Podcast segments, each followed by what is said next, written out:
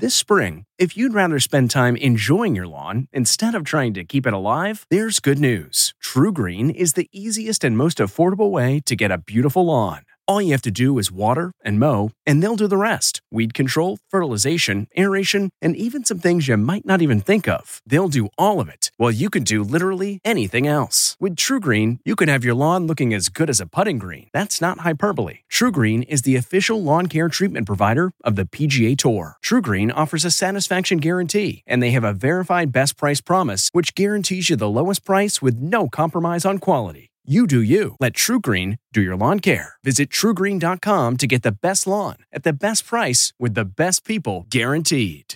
This episode is brought in part to you by Audible, your go to destination for thrilling audio entertainment. Whether you're looking for a hair raising experience to enjoy while you're on the move or eager to dive into sinister and shocking tales, Audible has an exclusive collection of thrillers from best selling authors that will keep you on the edge of your seat like James Patterson's first audio only thriller, The Coldest Case. Experience stories like never before, where every chilling detail is brought to life by captivating sound design. Plus, as an Audible member, choose one title a month to make yours forever.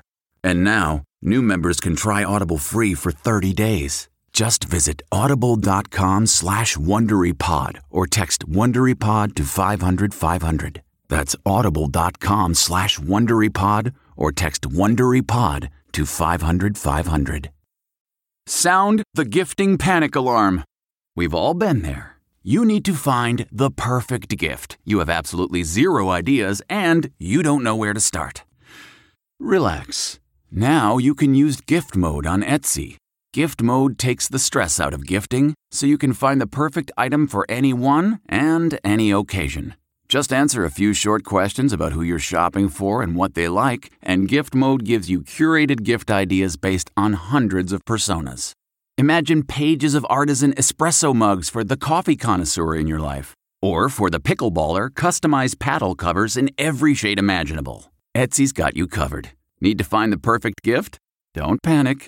Try gift mode on Etsy now.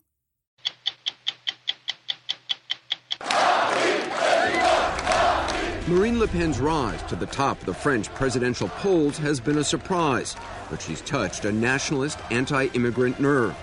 And if she wins, Muslim dress, like the so called burkini, a full body swimsuit for women, would be banned in public.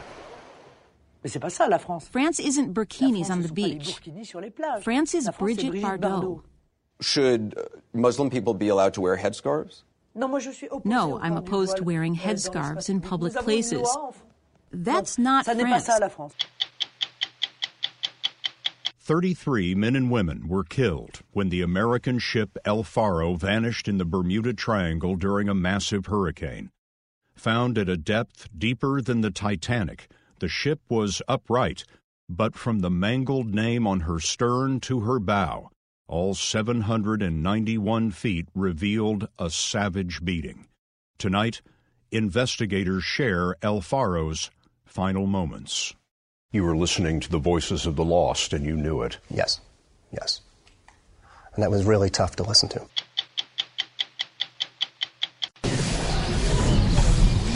These caged lions have never had it so good.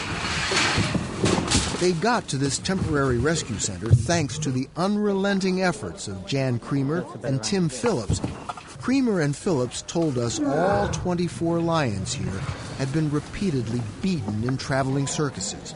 The lions sounded like they wanted to tell us themselves. This was the first time we had an interview interrupted by Rory.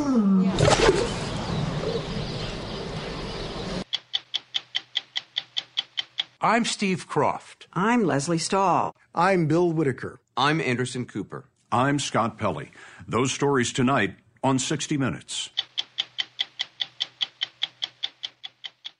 Welcome to Play It, a new podcast network featuring radio and TV personalities talking business, sports, tech, entertainment, and more. Play it at play.it.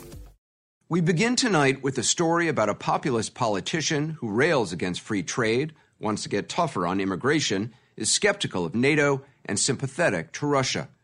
We're talking about a woman named Marine Le Pen, the candidate in France's upcoming presidential election, who shocked the political establishment with her meteoric rise. Shocked because the name Le Pen has long been associated with anti Semitism and racism in Europe. Her party, the National Front, used to be on the fringes of French politics, but in recent years, Marine Le Pen has given it a makeover, and she's now riding a wave of populist anger sweeping the West, with Britain's vote to leave the European Union and the election of President Trump. And just like Mr. Trump's rise, the rise of Marine Le Pen is turning conventional political wisdom on its head. The polls say you can't win. Yes. They also said that Brexit wasn't going to happen, that Donald Trump wasn't going to be elected, wasn't even going to be his party's nominee. Well, they're saying that less and less now. They are much more cautious, much more cautious now.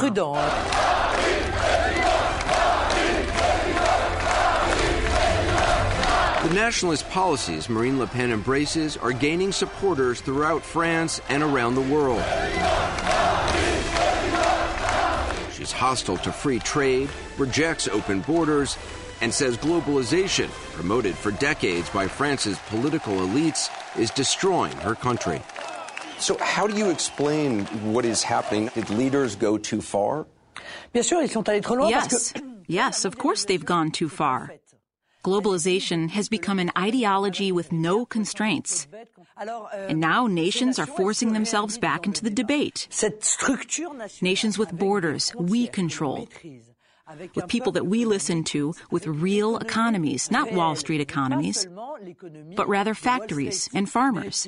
And this goes against unregulated globalization, a wild, savage globalization. Savage globalization. Yes, savage, of course.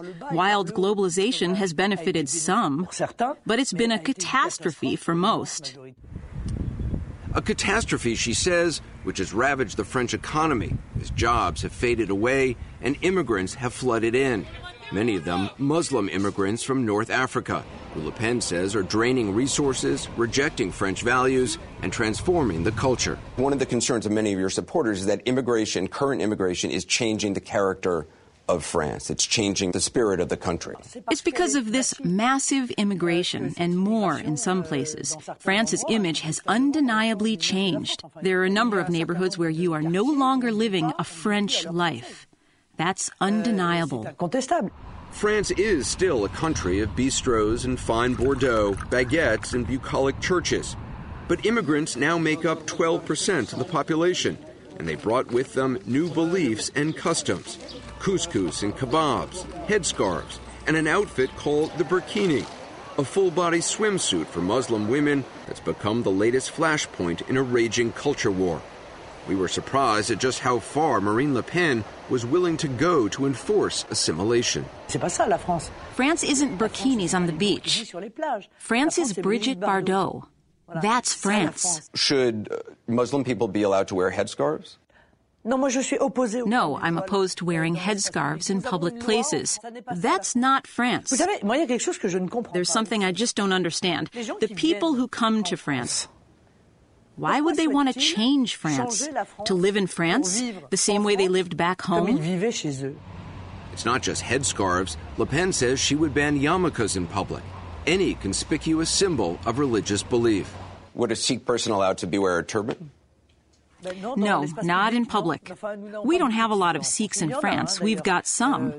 But we don't really hear much from them or about them, which is good news.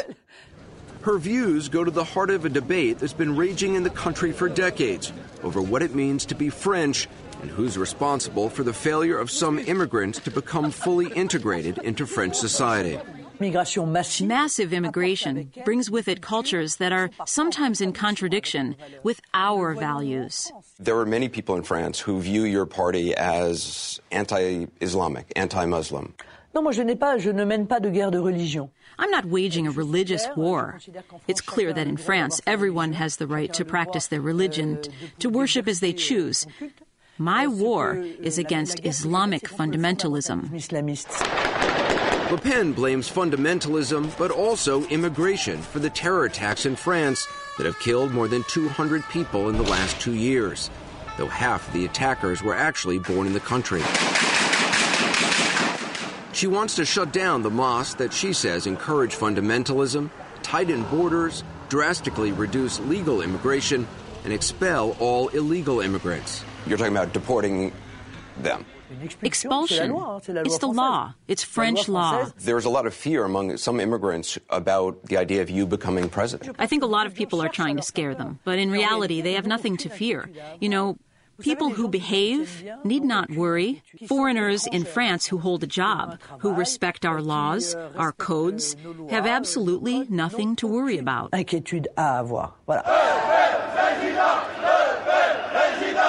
Many people are worried, though, because the Le Pen name carries a lot of baggage in France. Her father, Jean Marie Le Pen, is a political pugilist and provocateur who co founded the National Front in the early 70s. The party became a haven for racists and anti Semites. Jean Marie Le Pen famously dismissed the Nazi gas chambers as a mere detail of history, and courts have repeatedly found him guilty of questioning the Holocaust. He is a despised figure. One night when Marine was eight, a massive bomb was detonated just outside the family apartment. Incredibly, no one was killed. She took us back to her old neighborhood and the site of the attack. The building was torn apart. The back of the building was completely destroyed. Were you inside at the time? Yes, we were sleeping, and the bomb went off at 4 o'clock in the morning. It's really strange. I have not been back for 40 years. Never. Her father's bigotry cast a long shadow. At school, Le Pen says teachers who resented his politics took it out on her she had to develop a thick skin at an early age. It was my first entry into politics. You're prepared for anything? I think so, yes. Jean Marie Le Pen ran for president five times, but was never able to be anything more than an opposition figure. When Marine took over his National Front Party in 2011, she began rebranding it, banishing party members who made anti Semitic remarks. It was a process that came to be known as the de demonization of the National Front. Two years ago, in a move worthy of Shakespeare, she kicked her own father out of the party he founded. Do you have any contact with him? No, no. No, I don't have any contact with him now. We broke up. Broke up politically. It was a very clear decision on my part to have a political break, which he turned into a family breakup, a personal breakup, and that was his choice.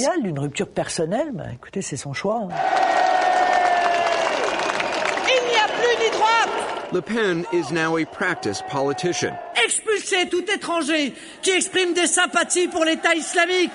As a member of the European Parliament, she spent years polishing her persona as a straight talking working mom and French everywoman, doing her best to make people forget her party's past. It's interesting when you go to a Marine Le Pen rally or you look at her posters, you don't see her last name. You don't even see the really the name of the party very much. But she's right. If she wants to succeed, she must cut all links with that past. She is the daughter of Jean Marie Le Pen. And for her, that's an obstacle. Nona Mayer is a professor in Paris and considered a leading authority on the National Front. She's tainted because of her last name. Yes, she is a Le Pen. That was and in France, that name is still toxic. Yes. But Mayer says that while her father and his anti Semitic rhetoric may be gone, the nationalist ideology of the National Front hasn't really changed. There have been cosmetic changes. Cosmetic changes. For the rest, at the heart of the party, the very base of its message, it's the idea that you're going to keep the jobs, uh, social benefits, uh, the uh, everything, uh, employment, uh, all will be reserved to the French. French citizens. French citizens, instead of immigrants to the country, will have priority over access to jobs, housing, welfare. Everything. You have two kinds of people living in France the French and the others. That view of French society, us versus them, is gaining new converts among people who never would have considered voting for the National Front before. We've tried other candidates, Emmanuel Rignaud says. There's only one person we haven't tried, and that's Marine. So we say, let's give her a shot.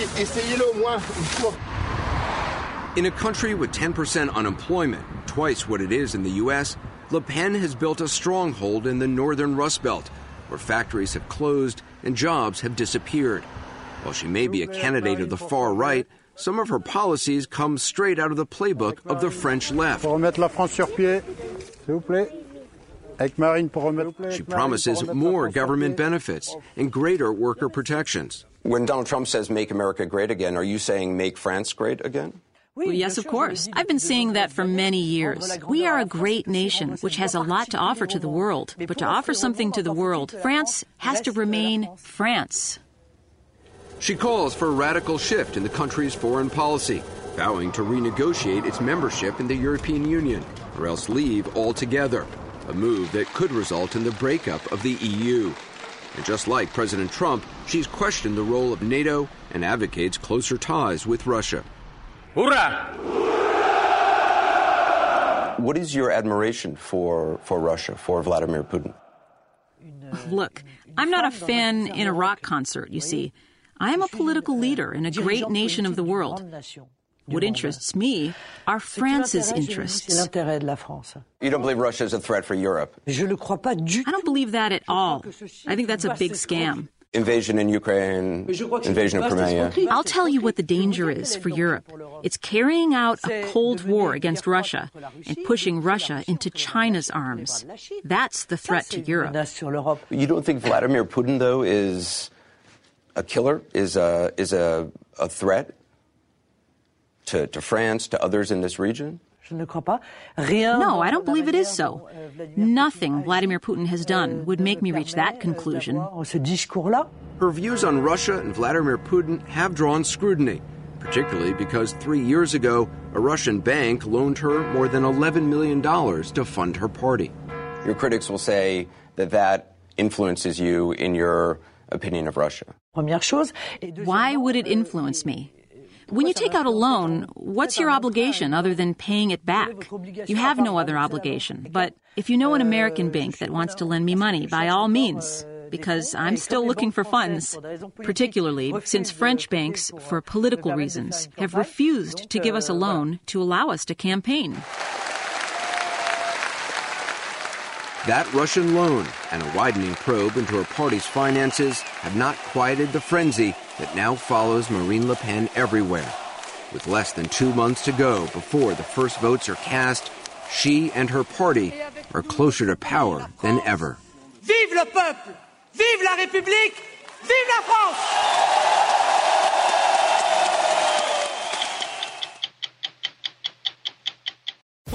To Play It, a new podcast network featuring radio and TV personalities talking business, sports, tech, entertainment, and more. Play it at play.it.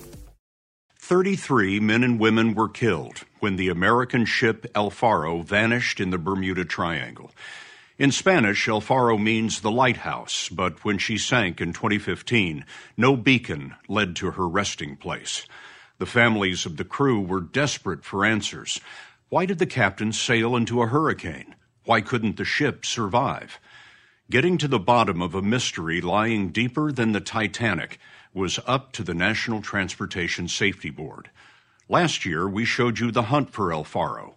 Now, investigators have a wealth of new evidence because they have heard the voices of the lost. Exploring the mystery off the Bahamas took 10 months of patience, millions of dollars, and technology able to reach three miles into a world of total darkness. We were aboard the U.S. Navy's Apache that discovered the wreck in October 2015, 30 days after El Faro went down. The ship was found upright, but from the mangled name on her stern to her bow, all 791 feet revealed the wounds of a savage beating.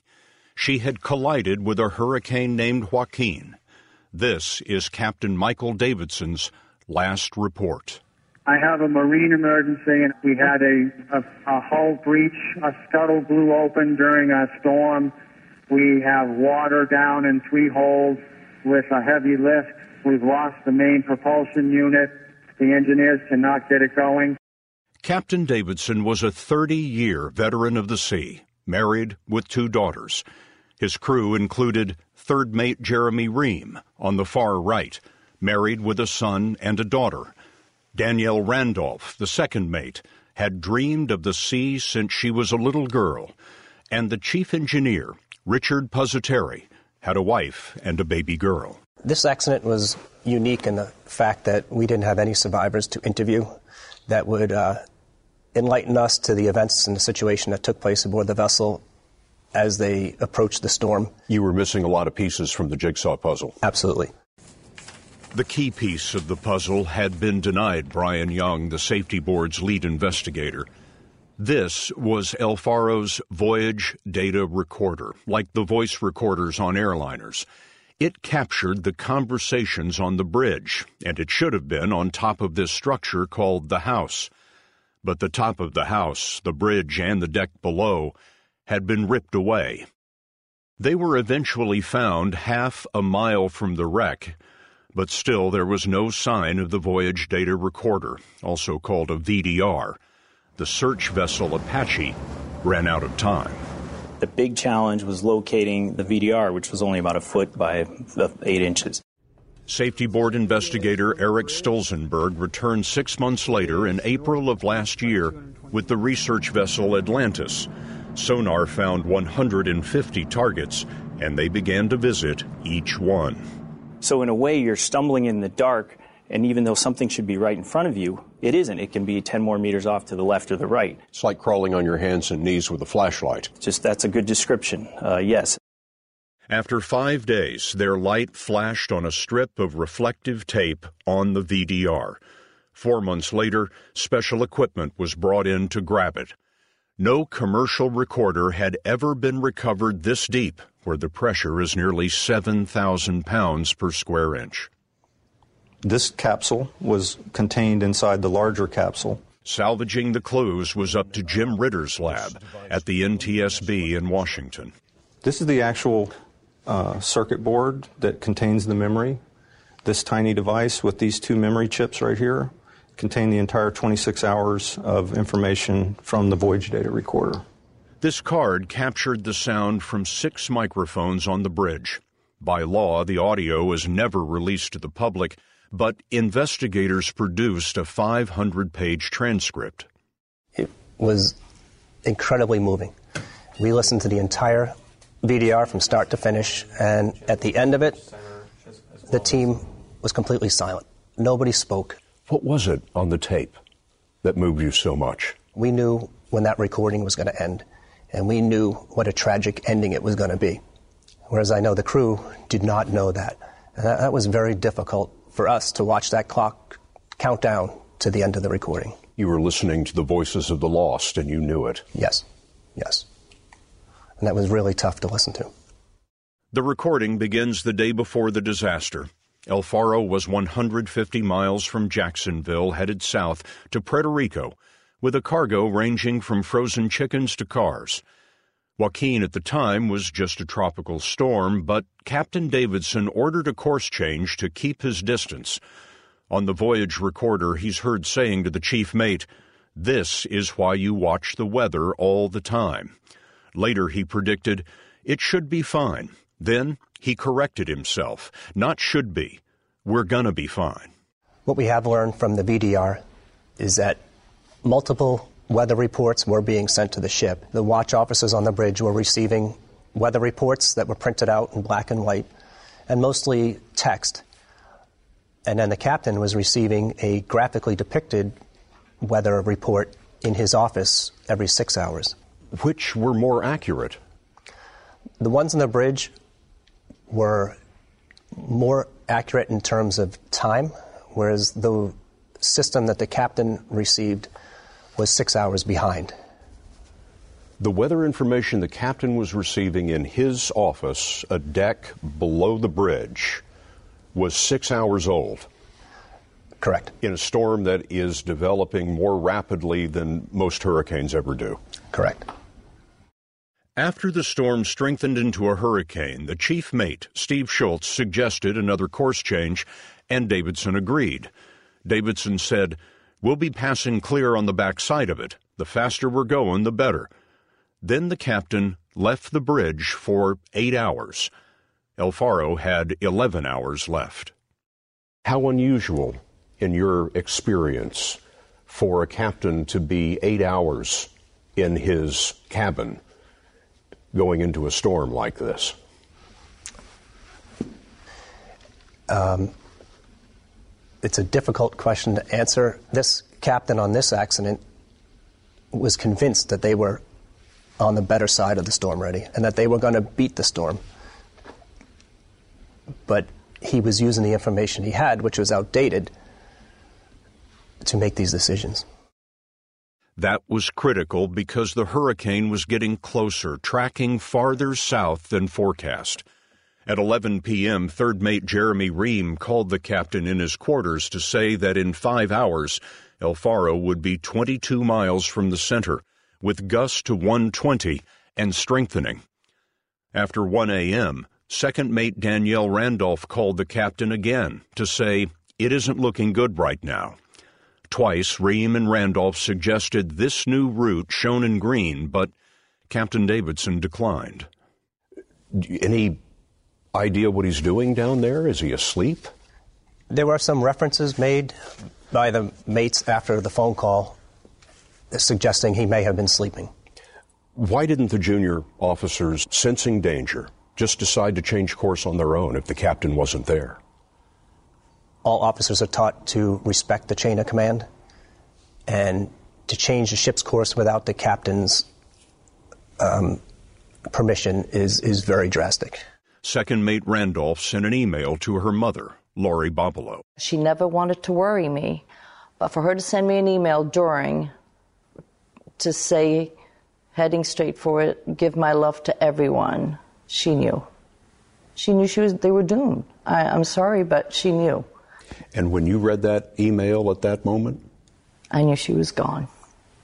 I knew that was it.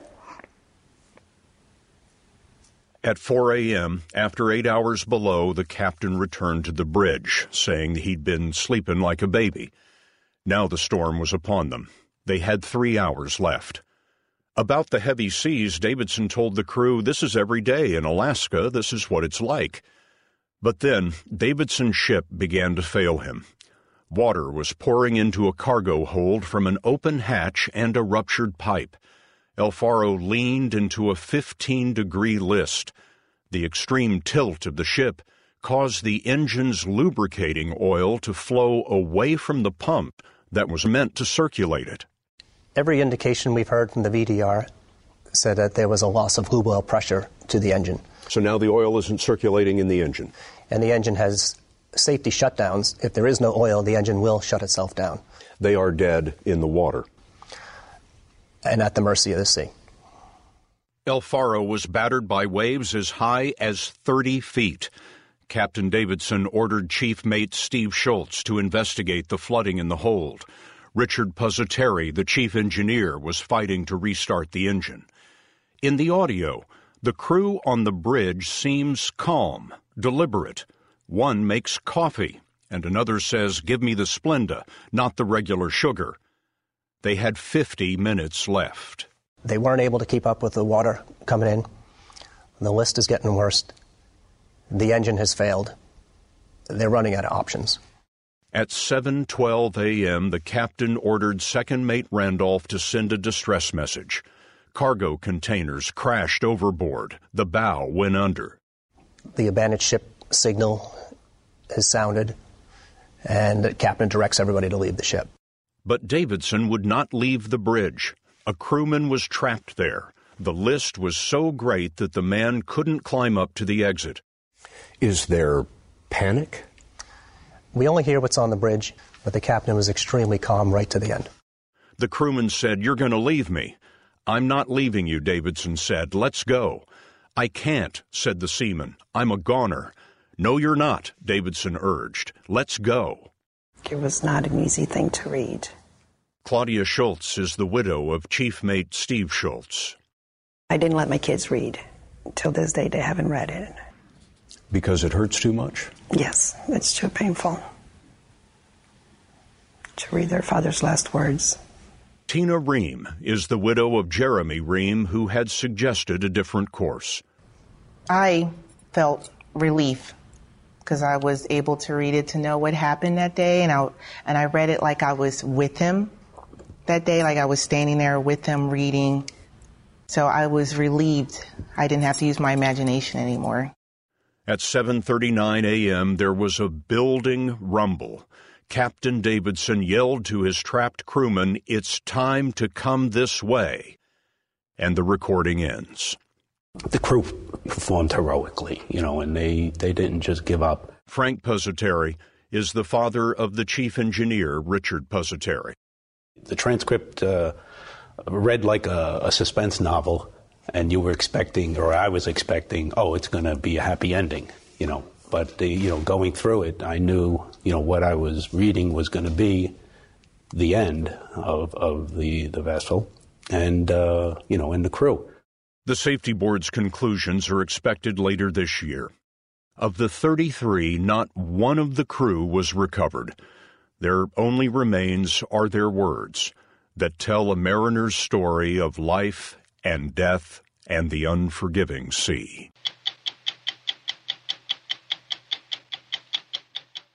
Welcome to Play It, a new podcast network featuring radio and TV personalities talking business, sports, tech, entertainment, and more. Play it at play.it. For 25 years, Jan Creamer and Tim Phillips have made it their mission to stop animal abuse in circuses. They caused a furor in their native England when they released video they'd secretly recorded of one of Britain's most prestigious trainers abusing circus animals prosecutors used their footage to convict the trainer of animal cruelty. Then this relentless couple went global, sending teams to infiltrate circuses around the world to document the mistreatment of animals. Their work helped lead to local laws banning most wild animals from circuses in more than 15 U.S. states and to national bans in more than 20 countries. Their latest successes have been across South America, where they spent years recording animal cruelty on hidden cameras. We caught up with Jan and Tim in Peru, along with two dozen lucky lions they'd recently rescued from traveling circuses. A warning some of the pictures later in this report are disturbing. These caged lions have never had it so good. They got to this temporary rescue center thanks to the unrelenting efforts of Jan Creamer and Tim Phillips and members of the organization they founded, Animal Defenders International. Creamer and Phillips told us all 24 lions here had been repeatedly beaten in traveling circuses. The lions sounded like they wanted to tell us themselves. Hold on, just one second. This was the first time we had an interview interrupted by Rory. This is their morning song. Morning song. If it was you or I, it'd be, Where the hell's my coffee? Um, I do sound like that when I haven't had my coffee. Jan and Tim rescue more than lions. They launched their South America campaign after seeing a chimpanzee named Toto chained outside a circus in Chile. So they'd smashed his teeth to punish him. They were stubbing cigarettes out on him. Jan shot that picture and he just gazed across at the Andes. It almost looked like he was looking mournfully at what he'd lost. Mm. We're determined to rescue him and we took him all the way home to Africa. A judge, appalled by Toto's treatment, had given custody to Jan and Tim. Our role is to take them from, from where they are, where they're suffering, and put them where they, they need to be. In South America, their team recorded this hidden camera footage of abuse, which is hard to watch. What we did was we put a team undercover inside the South American circuses. And they stayed there for almost two years, just gathering evidence, filming, photographing. So you're, you're living in the heart of the circus, but that's how you get the really amazing evidence. Many of their pictures were taken by undercover cameraman Alexis Diaz. When circus workers discovered what he was doing, they beat him up and broke his leg. Still, he kept working to collect evidence. A lot of our evidence has been used by prosecutors uh, for cruelty convictions. Just one beating of an animal isn't going to secure a conviction. You have to show a pattern of behavior. Some circuses claim they train wild animals without abuse, using food and positive reinforcement. But Creamer and Phillips insist beatings are routine because performing tricks is unnatural for wild animals. They only comply out of fear. And if you've got a dangerous animal, that means subjugation. Subjugation means beating. Absolutely. It's all about control and how they're going to make it do what they want it to do. So it's a kick, it's a punch, it's a beating. And really, we've seen that everywhere we've gone. This everywhere. Is, yeah, in Europe, in America, in South America. There are certain consistencies in the way that these circus animals are looked after. Using violence is the way that these animals are made to do things that they don't want to do. They don't want to get up and perform. So you have, they have to force them to do it. So when you made this video evidence public, what was the reaction? The reaction was instant. I mean, it, it really was just outrage. And then the politicians were starting to hear about it and saying, well, we should probably have legislation here. Bolivia was the first country in South America to ban wild animal acts. Other countries have followed suit? Absolutely. Colombia, Peru, there's over 30 countries. But in Peru, the new law led to their next challenge enforcement. Lion acts were outlawed, but local police were not equipped to pick up the lions or care for them.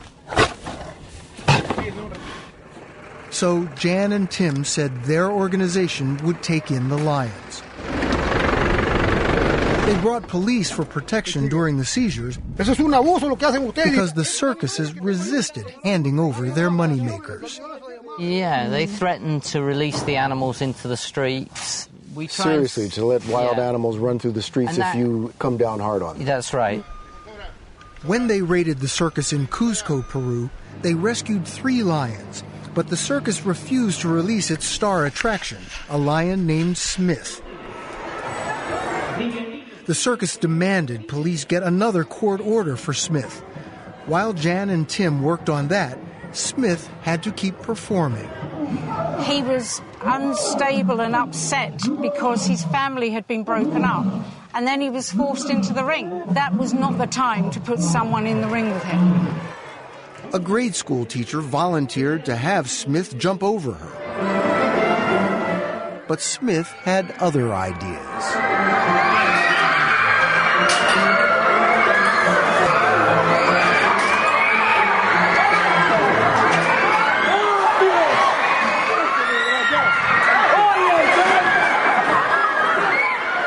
Amazingly, she jumped right up and was not badly hurt because he'd grabbed her by her collar. Some viewers wanted Smith killed, but Jan and Tim came back to save him. And after what Smith did to the teacher, the circus was forced to give him up. One year later, Smith's favorite toys are soccer balls. They don't last long. Ah, sharp teeth. So, have you seen a big difference in his behavior since he came here? Huge difference. He's what's changed? He's, he's not frightened. He's playful, confident. How was he before? Wired, nervous, neurotic. Why does he not have a mane? When you castrate the males, they lose their mane. Do you have a favorite? I do have a very soft spot for Leo. So Leo's getting special attention again. The very first lion we rescued and loaded on this was an old lion called Leo. And he just looked broken. Every tooth had been smashed, all of his canines. And he just looked like he'd given up. Within weeks, his coat was looking healthier. And he's just blossomed. He's like a real kitten again. He too likes playing with soccer balls, but with few teeth. He's the one who just gums it? Yes. Each ball lasts a lot longer. Rapunzel also has made a remarkable transition. Jan said when they came to take her from the circus, Rapunzel had never been out of her cage. She'd been born in there. Her mother had died in there, her father had died in there, and she'd never been outside. So when we brought our cage up to it and we opened the doors to try to transfer her, she was afraid. Jan said it took more than an hour to entice her out. Rapunzel was also afraid of hay because she'd never seen it. But as you can see, she's gotten over that. Plenty of circuses like this one still are crisscrossing Peru with lots of human acts to entertain. But the government told us, thanks to the efforts of Jan and Tim, there are no more wild animals, not a single one, still performing in Peru. Lions that had been malnourished now get to feast on whole chickens. After plenty of food and medical attention, Jan and Tim found them a permanent home at a sanctuary in South Africa. But that would mean a long flight from Peru, and they'd have to coax two dozen skittish lions into travel crates in time for takeoff. Tim told us the transfers would be tricky and dangerous. Might have a few problems. Worst case scenario is we have to anaesthetize an animal to get them loaded in order to catch the flight. There can be problems with it. The, the big lion anaesthetic, it does lead to seizures. The transfers didn't start well. Come on, people. They're don't move- have all night. But then, one by one, they lured the lions into their crates. That was easy. God, he's a big fella. Several objected to the smaller space. Okay, this one needs to be moved. This is going quite well. We're actually really fast. Smith, who had dragged the teacher, also seemed ready to leave. Finally, the last lion was reluctant Rapunzel. Remember during her rescue, it took more than an hour to get her to leave her circus cage? Once again, she refused to leave the known for the unknown. With time running out, they had to tranquilize her. This is the scariest thing that we have to do um, with an animal. But we had no choice but to do it. She wasn't settling down. Uno, dos, tres. Fearing she could suffer a seizure, they quickly gave Rapunzel the antidote and hoped they'd given it to her in time. She's awake. She should be okay now. The cages, the cages are empty. They really are. That feels good.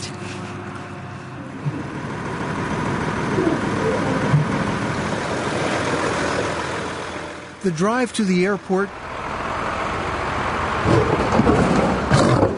began what would be a two day journey.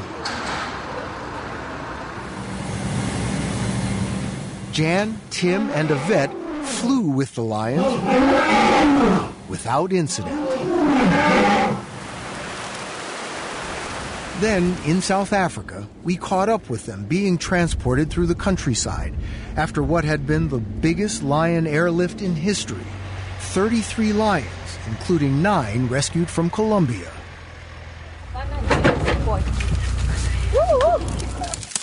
Seeing these animals when you've taken them to as close as we can give them uh, to freedom really is what it's all about.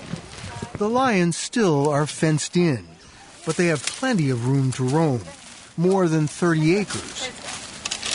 These cats couldn't survive in the wild. Most don't have claws and their teeth have been smashed. Here they'll get fed and they can bask in a world of new experiences. Many had never stepped on grass, had never touched a tree, life's simple pleasures, long denied.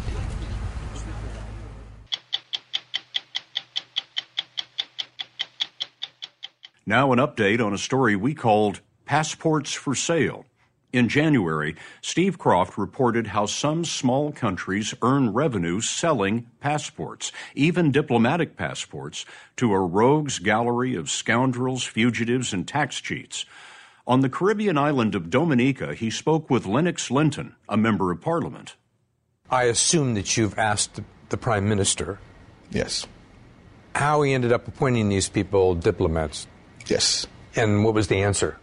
The, the, Prime Minister doesn't answer those questions. On Dominica, our story, the resulting political demonstrations, and the arrest of an international fugitive traveling on a Dominican diplomatic passport prompted some reforms. The Prime Minister has announced a tightening of passport rules. Now, wealthy foreigners seeking diplomatic passports will at least be checked for a criminal record and must report the source of their funds. I'm Scott Pelley. We'll be back next week with another edition of 60 Minutes. How powerful is Cox Internet? Powerful enough to let your band members in Vegas, Phoenix, and Rhode Island jam like you're all in the same garage. Get gig speeds powered by fiber from Cox. It's internet built for tomorrow, today. Cox, always building better. Download speeds up to one gigabit per second. Cox internet is connected to the premises via coaxial connection. Speeds vary and are not guaranteed. Cox terms and other restrictions may apply. It was the biggest scandal in pop music. The stars of Milli Vanilli, the Grammy-winning multi-platinum R&B phenomenon, were exposed as frauds. But none of this was their idea. So whose idea was it? Enter German music producer Frank Farian. He saw the success of acts like Michael Jackson and Prince, and he wanted in, no matter the cost. So he devised the perfect pop heist. Two once in a lifetime talents who were charismatic, full of sex appeal, and phenomenal dancers. The only problem? They couldn't sing. But Frank knew just how to fix that. Wondery's new podcast, Blame It on the Fame, dives into one of pop music's greatest controversies and takes a never before heard look at the exploitation of two young black artists. Milli Vanilli set the world on fire, but when the truth came out, Rob and Fab were the only ones who got burned. Looking back now, it's hard not to wonder why did everyone blame them and not the man pulling the strings? Follow Blame It on the Fame, Milli Vanilli on the Wondery app or wherever you get your podcasts. You can binge all episodes of Blame It on the Fame early and ad-free right now by joining Wondery Plus. Hi, this is Jill Schlesinger, CBS News business analyst, certified financial planner, and host of the Money Watch podcast. This is the show where your money is not scary. It is a show that's all about you. It's your questions that make it possible for me to provide unconventional and entertaining insights on your money, and maybe more importantly, on your life. Follow Money Watch wherever you get your podcasts. You can listen ad free on the Amazon Music or Wondery app.